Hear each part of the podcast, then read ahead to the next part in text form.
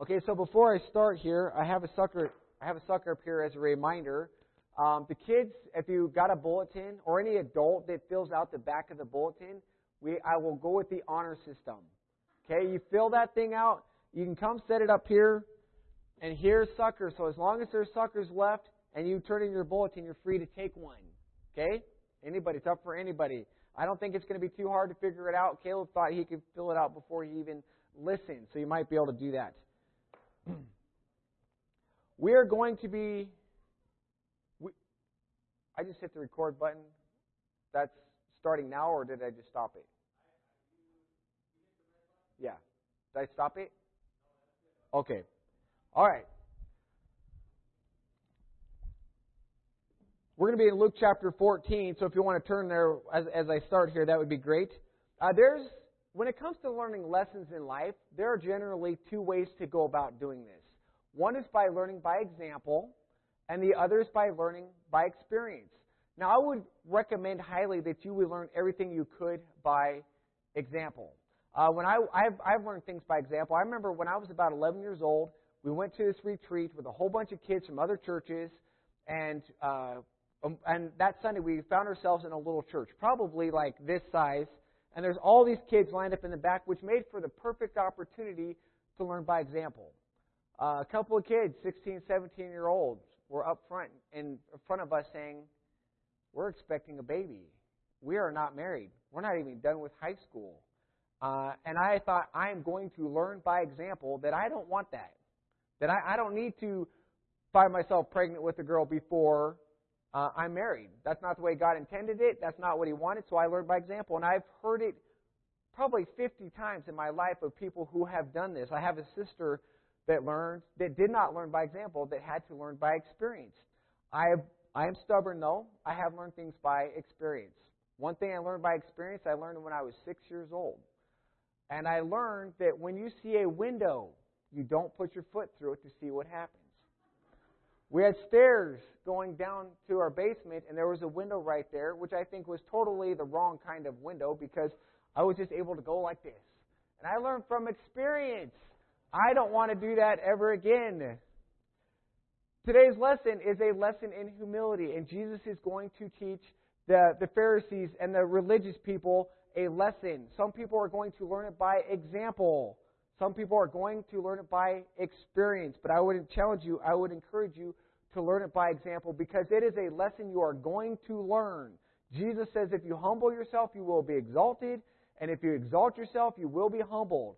So whether you learn it by example and say, I'm going to just choose to be humble, or whether you say, I'm going to be stubborn and fight it to the very end, at some point you're going to learn this lesson.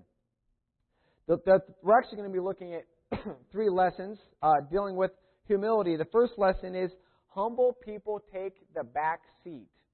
Humble people take the back seat. The second one, humble people serve others even when they can't repay them. And the third lesson is that humble people will be rewarded.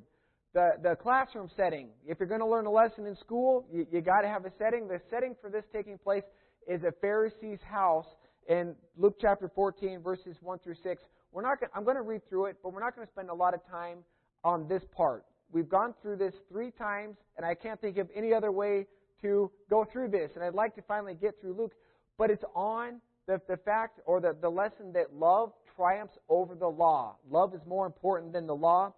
And uh, this is the fourth time in the book of Luke that we're looking at this. It, it happens two times in John, so at least six times in the gospel, uh, Jesus is trying to convince the religious people that love is more important than the law. But that's the situation where this lesson takes place. So let me just read through it, uh, verses 1 through 6, and then we'll continue on with our first lesson that humble people take the back seat. So Luke chapter 14, verses 1 through 6. It says, One Sabbath, when Jesus went to eat in the house of a prominent Pharisee, he was being carefully watched. In front of him was a man suffering from dropsy. And Jesus asked the Pharisee and experts in the law, Is it lawful to heal on the Sabbath or not? But they remained silent.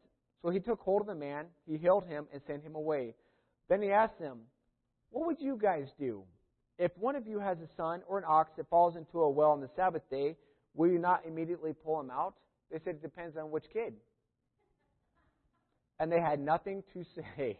They, they, they, because they knew what the right answer was. They knew that the most important thing was to be taking care of my son that fell into the well, to take care of my ox that needed help. The right thing was to do was to take care of these people. So that's the setting for all this to take place. We will refer to those verses a few times, but the main bulk of it will be between verses 7 through 14. Lesson number one humble people take the back seat. In this case, literally. When he noticed how the guests picked up the places of honor at the table, he told them this parable. When someone invites you to a wedding feast, do not take the place of honor, for a person more distinguished than you may have been invited. If so, the host who invited both of you will come and say to you, Give the man your seat.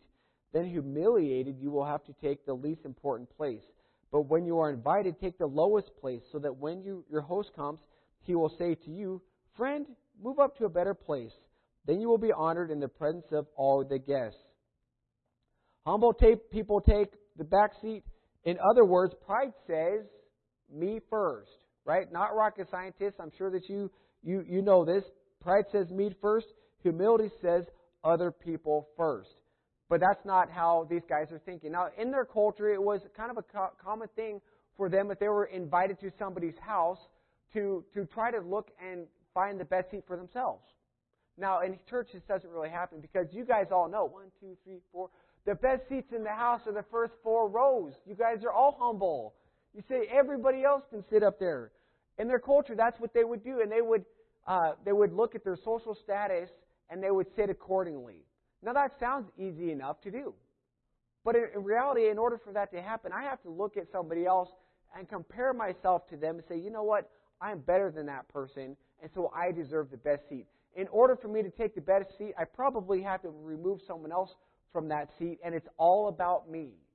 Very prideful. Life is all about me, but pride said, and uh, that's that's the way that these guys were thinking. That's not the way that Jesus was. Jesus didn't act that way, and Jesus didn't try to teach that. He he taught humility, and we're going to look at that here in a few minutes.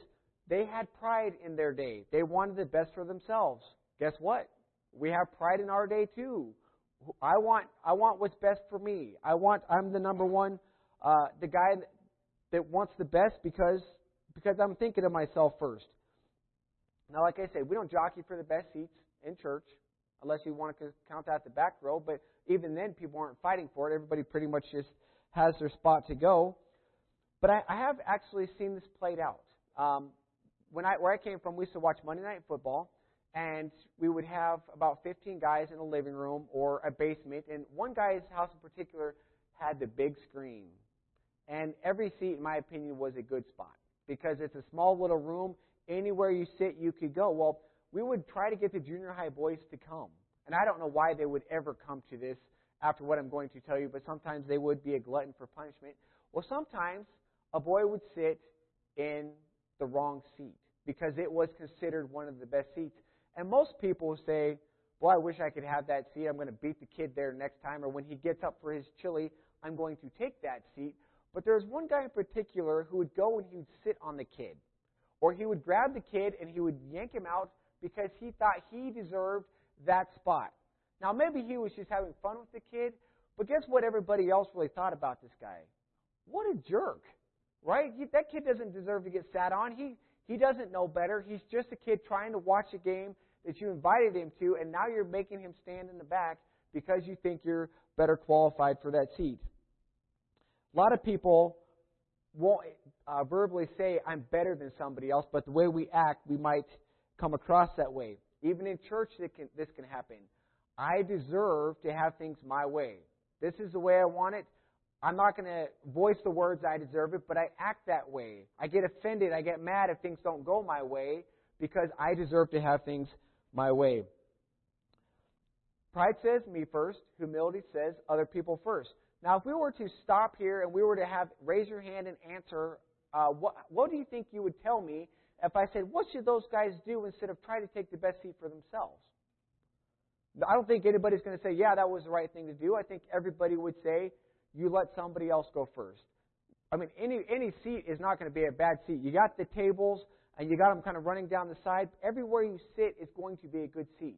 They want it to look better in everybody else's eyes, but there's not a bad seat. We would all say, okay, if it's that important to you, why don't you just take that seat? Everybody's going to get the same amount of food. Everybody's still going to have a good view. I mean, there's there is no reason to do this except for I have pride and I want to look good. They should have had humility. We should have the same thing. We should have an others first kind of attitude. We should let other people go first. I hate to say this one. We should let someone else have the biggest piece of cake. We should let somebody else have the last cookie. But pride says, no, I'm going to take it. In Awana downstairs, uh, when the kids try to be the first in line, there's a couple of kids who are always trying to be first. And I've decided I'm going to nip this in the bud and I'm going to start, instead of leading from the front, we're going to start leading from the back. We're going to start leading from the middle so that these kids who think they got to be first in everything are going to find themselves at the end every time. But we don't have to be a doormat. You know, we don't just because we talk about being humble, that doesn't mean you've got to let everybody just walk all over you. I know that's probably a fear that people have is if I'm going to be humble, I'm going to give up the best for somebody, I'm going to have nothing. But Philippians 2 4 says, Each of you should look out not only for your own interests, but also for the interests of others. Yes, you're supposed to look out for other people, but it is also okay to look out for yourself. You don't have to just be a doormat. And let's consider the example of Jesus. Our scripture reading, uh, Philippians chapter 2, we're going to look at verses 5 through 7. He says, Your attitude should be the same as that of Christ Jesus, who, being in the very nature of God, did not consider equality with God something to be grasped, but made himself nothing, taking the very nature of a servant. Being found in, a, in human likeness, and being found in appearance as a man, he humbled himself. It was his choice to humble himself, to put himself on our level in order to become obedient to death, even death on a cross. Jesus is God up in heaven. He, he became man here on earth. And he, when he came down here, he came to experience the, the things that we experience. That, oh, that hurts when somebody breaks their arm. That hurts when I have somebody lose. I'm going to I'm gonna lose somebody that I love. It hurts to be, uh, to be made fun of. It's, there's the joys, there's the highs, there's the lows. He came to experience those things. He didn't just stand and say, Yep, that's sad for you. He went through those kinds of things that we did in order to become obedient to death, even death on a cross. And think about us. And I'm not going to say think about you specifically, but just humankind in general. We can't even give up the last piece of cake. I can't. We can't even uh, give somebody else the best seat. We can't even put other people first for a few days or for a few hours because we're so concerned about ourselves. And Jesus did this for eternity on, um, on when He came down to earth, so that we can have eternity up in heaven with Him. Pride says me first. Humility says other people first. Lesson number two is humble people serve others even when they can't repay. Verses 12 to 13. It says, Then Jesus said to his host, When you give a luncheon or a dinner, do not invite your friends, your brothers, your relatives, or your rich neighbors. If you do, they may invite you back, and so you will be repaid. But when you give a banquet, invite the poor, the crippled, the lame, and the blind. Those are the kinds of people he's saying that you should be invited. Now, who did he invite? He says, I'm going to invite my friends. I'm going to invite the rich people. I'm going to invite the people that I like, my, my coworkers. I'm going to invite my family order for dinner. Now, why didn't he invite the poor and the crippled and the lame?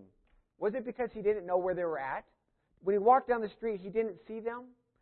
Uh, when he was at work at the office, he didn't notice that that person didn't have much to eat? Was it because he just somehow was able to be out of that presence? No, this guy knew exactly where these people were. He knew when you walked down the street, I'm going like this because I don't want to see that person.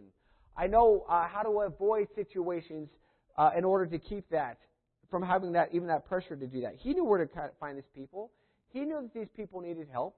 These people might need a meal. These people might need a friend. But when he invited people, he didn't invite anybody different. It was always the same people, always the same kind of people who are going to look at him with rose-colored glasses and think he was something special because he was it was willing to invite them. Why didn't he invite the poor, the crippled, the lame, the the, the different people? Well, probably because he had an image to protect. Right? If I invite this this guy with this poor man or this person with some disease or or somebody that's different that smells funny, my my social class people are not going to want to come to this party too. I mean, they might come the first time because they don't know, but they're going to start asking questions. Why are you inviting these kinds of people? Because I'm not going to go. I'm going to pick and choose. Um, it would, it would honestly, it would make them feel uncomfortable. You know, if you have everybody together and everybody's on the same page, and then you have somebody different, it will make you uncomfortable if you invite those kinds of people. Um, and maybe it was because of the, he didn't want to invite them. Because in their day and age, if somebody was sick or hurt, a lot of times they accused them of having done something wrong. If you're familiar with the story about a man that was born blind that was brought to Jesus, and the people said, Was this man born blind because he sinned or because his parents sinned? You want to talk about a dumb question? You know, this kid that was born blind before he'd done anything, but they were blaming him for being blind based off of what he did or what his parents did. So there's lots of reasons why he wouldn't want to invite them. And there's lots of reasons why we would not want to uh, humble ourselves to serve people who can't repay. You know, we might want to avoid those same kinds of people because they're different, because they make us feel uncomfortable. Uh, we talked about school starting in a week and a half. Kids are excited. I imagine you're going to have new kids at school. And sometimes new kids come in like a hero. Everybody wants to be their friend. But sometimes new kids come in and nobody wants to talk to them because they're different. And then we could we could act exactly the same way. Say, I'm going to avoid this kind of person. Or the kid who's always been at school that smells a little different. The kid that's a little bit awkward, that really doesn't understand how things are working, we can choose to avoid them as well and be just as bad as this Pharisee was. We can do the same thing at work. We can avoid the the awkward coworker. We can avoid the people who make us feel uncomfortable, the people who are different. We can avoid those people. We can do it when we're out and about. When you're at the grocery store, you guys know people probably that you're like, oh man, if I would have known Josh was here, I would not have come here.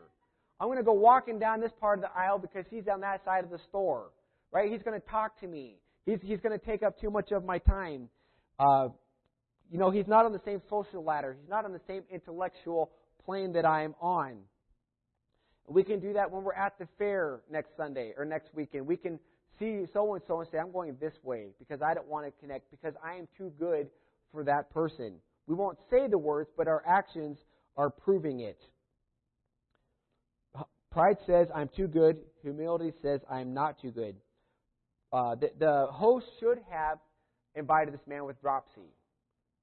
His only reason for inviting him was because he wanted to catch Jesus in a trap because he knew Jesus loved everybody. He knew that you put these two forces together and he knew Jesus could not resist helping this man. And it was going to be on the Sabbath. Jesus was going to say, that loving is more important than the law. The Pharisees hated him. They hated every time he did that, but they put him together because they knew Jesus could not resist doing that. Now, this man is kind of a pawn. He's, he's got an ailment. He's got dropsy. His, his stomach is, is hurting. It's swelling. His body's, his organs are probably shutting down. His arms are swelling. His face is swelling. He's just standing there. I just picture him standing there with these, these Pharisees that are saying, hey, make sure you stay here. Because if they really cared about this guy, they would have said, Why don't you go sit down where it's more comfortable? There you can have your food and you can sit and relax, but he's standing there as best as he's as he can in order to be uh, this pawn that they're going to use. This guy was probably of little account. Uh, socially, he was probably shunned. He was avoided. Um, he probably had no money because he, everything he spent he took to the doctors. Uh, he couldn't work because he was in such poor uh, condition. He probably didn't make it to the synagogue very often, which would make the Pharisees unhappy. But Jesus says, This is the guy to invite. Not your friends and all your families. You invite people like this who cannot repay you for the kindness that you have shown them. And we should have that same kind of humility. Now I look out there and I see families, and I know that families get together. And I know friends get together. And I know when I go back to Davenport, we get families our family gets together, and there can be up to about 20 different people. No more. Don't you get together with your friends. Don't you get together with your families. Don't you get together with your coworkers. No more. Jesus says, don't do that. No, he really doesn't. He's just saying, don't just do that. Don't just spend time with your family. I bet if, if that was in there, you guys would say, gotta be careful of my wording here. Forget the Bible, right? You say to, to heck with the Bible. I'm still getting together with my family because I love my family.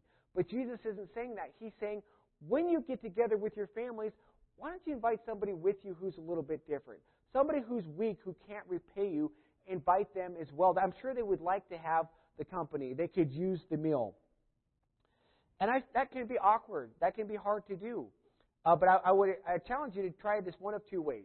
Either one is, and when you get your family together, you know, we got invited over for Thanksgiving. That was probably a big deal because the Berkeleys, there's a lot of Berkeleys at Thanksgiving. But we got invited, so somebody did that to us. We were new in the community. They said, hey, we're going to make you part of our family because you don't have anybody. And that meant a lot to us. So you can invite somebody over that you wouldn't normally invite along with your family. You say, I can't do that. My family's too big. Okay. Invite somebody over for dinner even when it's uh, when no, none of the rest of your family has come. You, you invite that awkward coworker. You invite that neighbor that nobody wants to talk to. You invite the kids over that are the misfits when nobody else is going to know and no one else is going to see.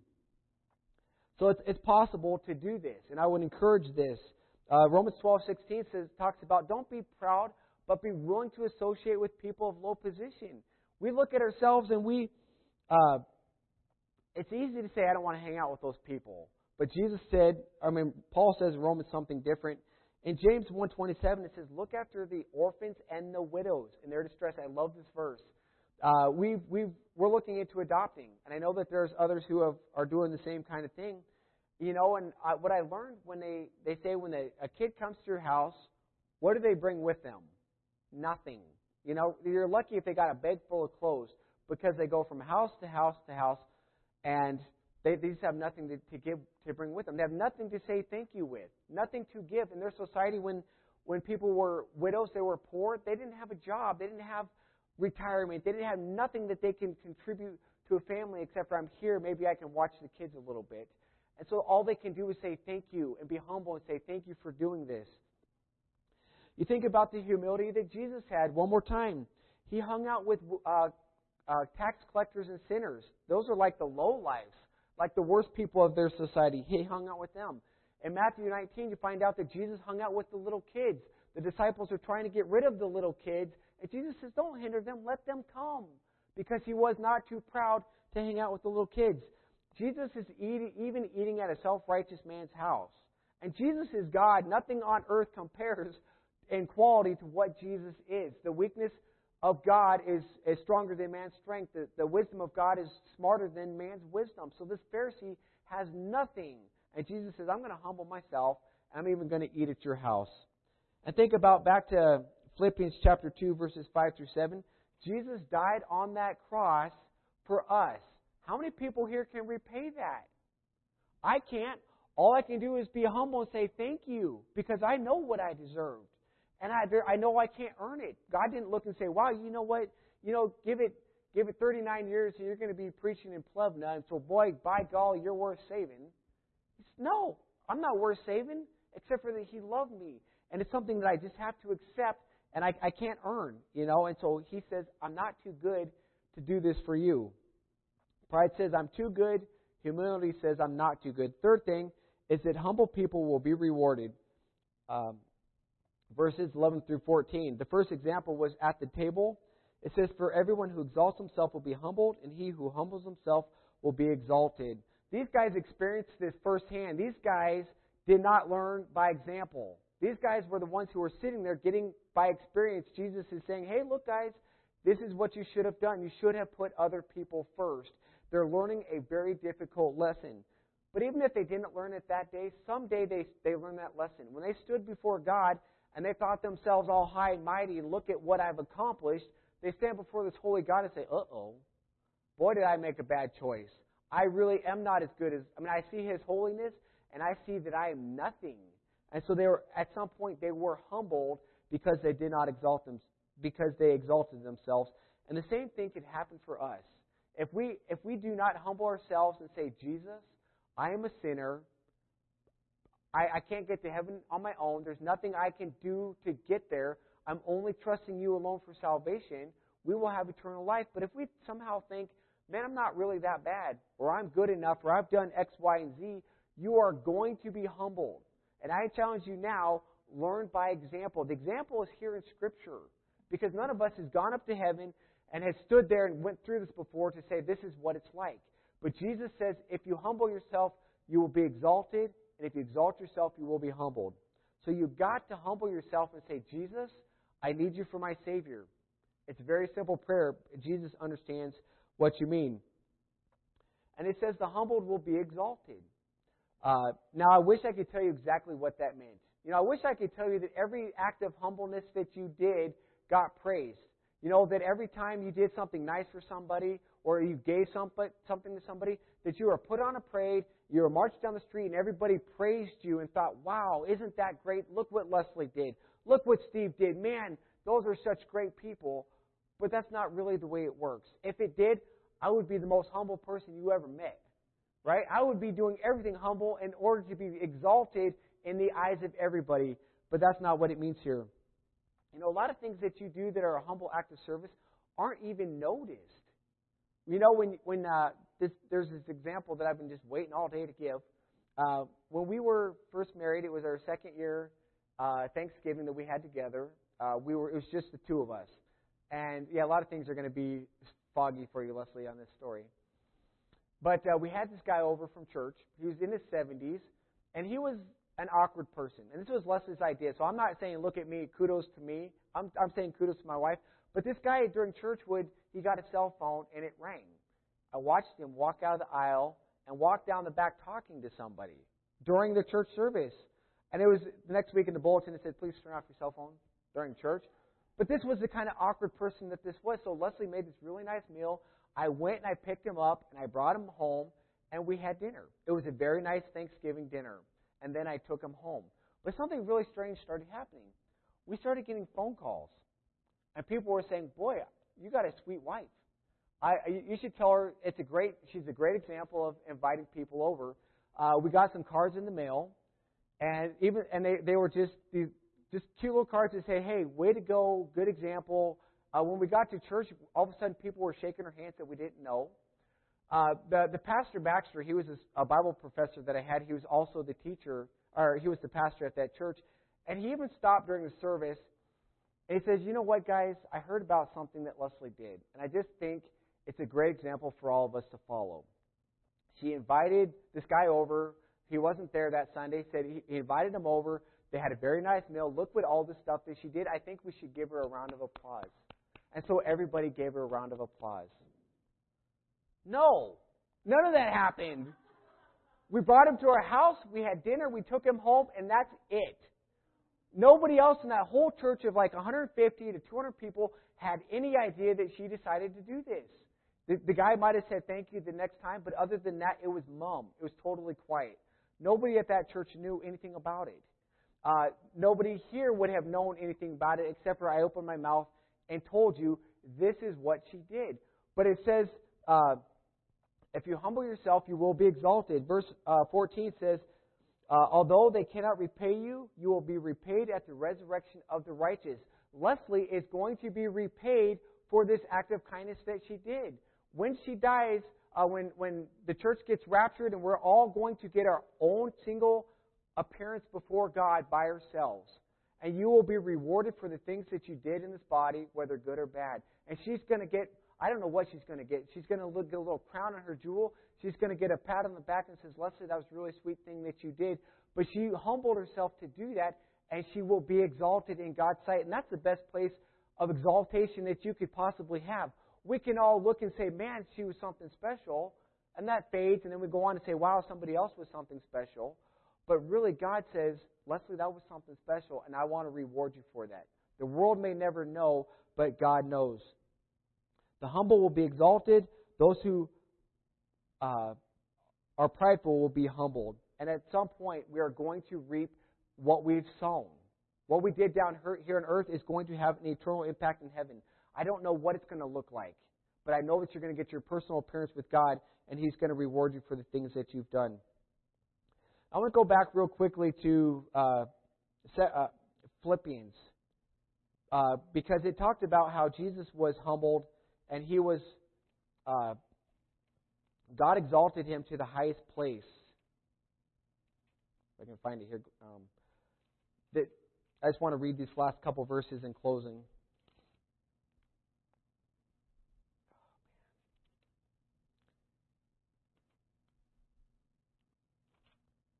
Where am I looking at? Philippians. Sorry, I'm sorry. Okay, Philippians. Because Jesus humbled himself, therefore, verse 9, God exalted him to the highest place and gave him the name that is above every name, that at the name of Jesus every knee shall bow in heaven and on earth and under the earth, and every tongue confess that Jesus Christ is Lord to the glory of the Father. Jesus humbled himself and he will be he was exalted up in heaven. If we humble ourselves, he will exalt us in some form or fashion. So I challenge you, learn this by example. This is this teaching, this what you've heard is the example of how we need to be. Take it, go out there, be humble, uh, associate with people who are different, be willing to serve people even if there's nothing in return, because God says He will reward you for doing that. He was exalted, and I encourage you to go out and try to do the same. Put others first and humbly serve one another in love, and God will reward you. Let's pray. Dear God, I do thank you for this example that you gave us. God, you have you demonstrated the perfect example of humility by being coming to this earth to, to live a life just the way that we did, to experience the highs and the lows and the pains and the sorrows because you loved us. You were the perfect example of humility.